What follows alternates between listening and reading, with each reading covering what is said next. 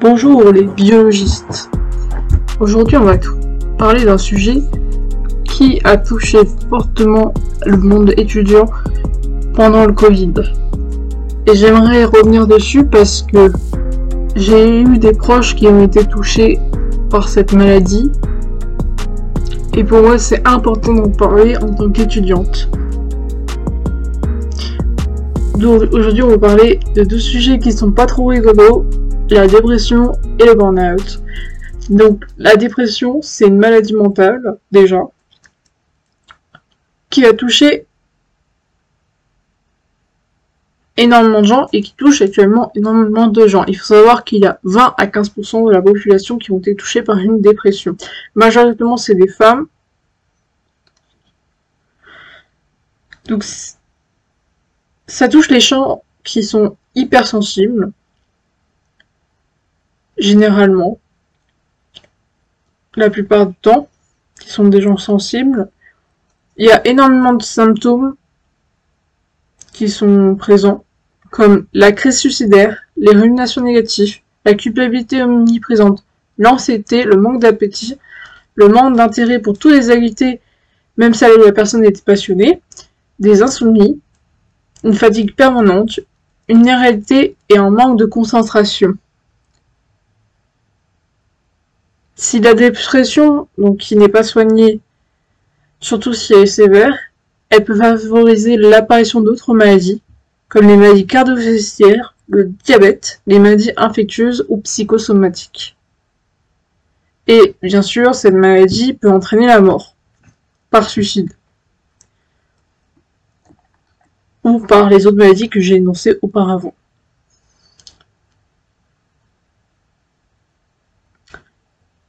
Donc pour se remettre d'une dépression, il faut être suivi par un psychiatre. Sinon, c'est pas trop possible de se remettre, ou alors il y a énormément de temps qui se découle, et après beaucoup de gens culpabilisent d'avoir pas appelé un psychiatre parce que pour eux ça aurait été une sorte de accélération dans le temps. J'ai eu des témoignages de ça, c'est pour ça que j'en parle. Pour soigner une dépression, d'après le corps médical en France, il faut au moins avoir soit des médicaments et en même temps une thérapie. Sinon, en fait, s'il n'y a que la thérapie ou que les médicaments, ça va pas permettre une guérison déjà vite et ça risque d'être pas complet. Sachant qu'on est quand même dans une maladie qui peut entraîner la mort, il faut du, tout de suite agir.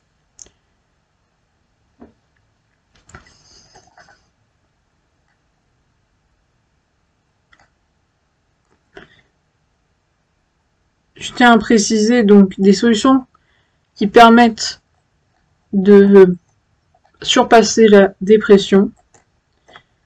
C'est se centrer sur toi, c'est-à-dire se centrer sur soi, faire se faire du bien.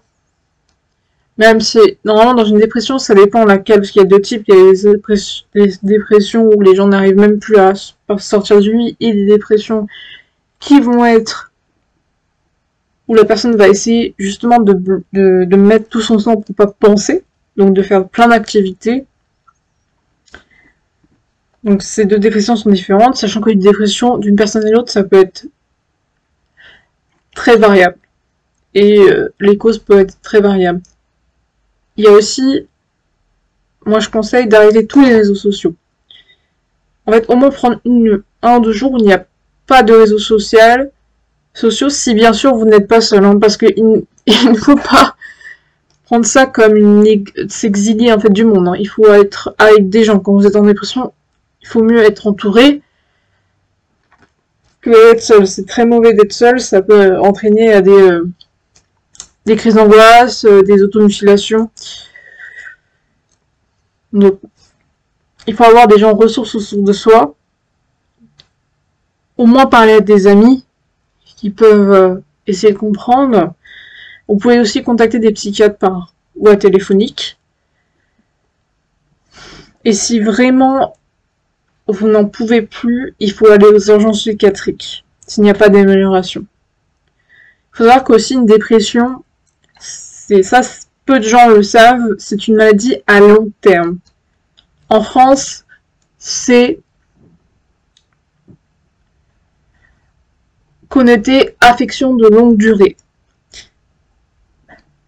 De ce fait, on peut pas guérir une dépression en deux mois. C'est pas possible. Faut au moins six ou sept mois. Donc, pendant tout ce temps, il faut essayer de se ménager le plus possible. Et penser uniquement, pratiquement qu'à sa santé mentale. Parce que on peut avoir des rechutes.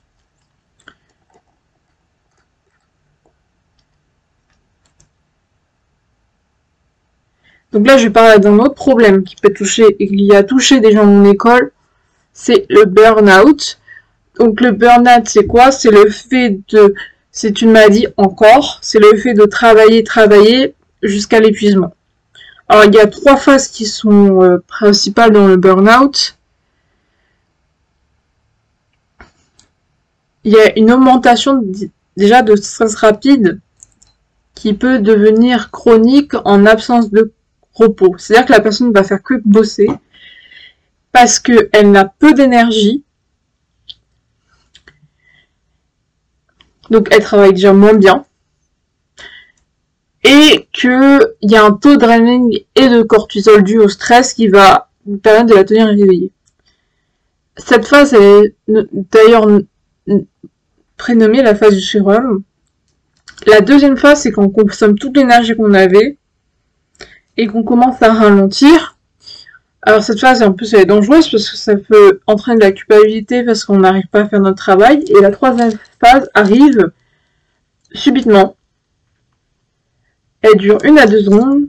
C'est la compensation somatique. Donc en fait, il y a un effondrement général car le, cerveau n'arrive plus à fonctionner correctement à cause de l'épuisement et euh, aussi de nourriture.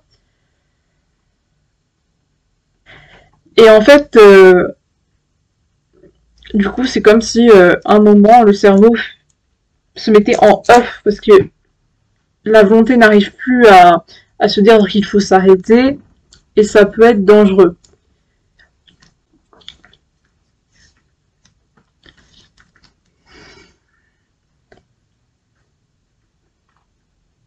Ça peut être dangereux, donc tout ce que j'ai dit par rapport aux solutions de la dépression, je pense que ça s'applique aussi au burn-out, même si là, il faut mieux parler de toute manière un psychiatre dans les deux cas.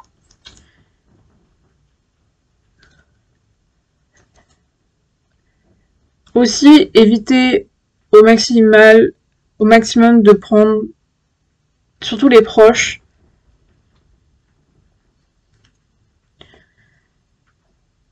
de minimiser la maladie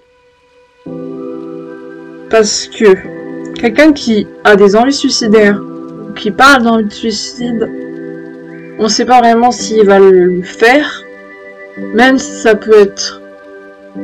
Il y a peut-être quelque chose qui se cache en dessous.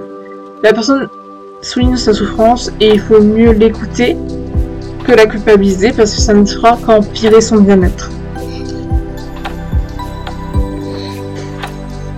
Donc voilà, tout ce que j'ai dit de cette manière donc ça, c'est par rapport à mon vécu et aussi aux recherches que j'ai fait par rapport à ces, maladies-là.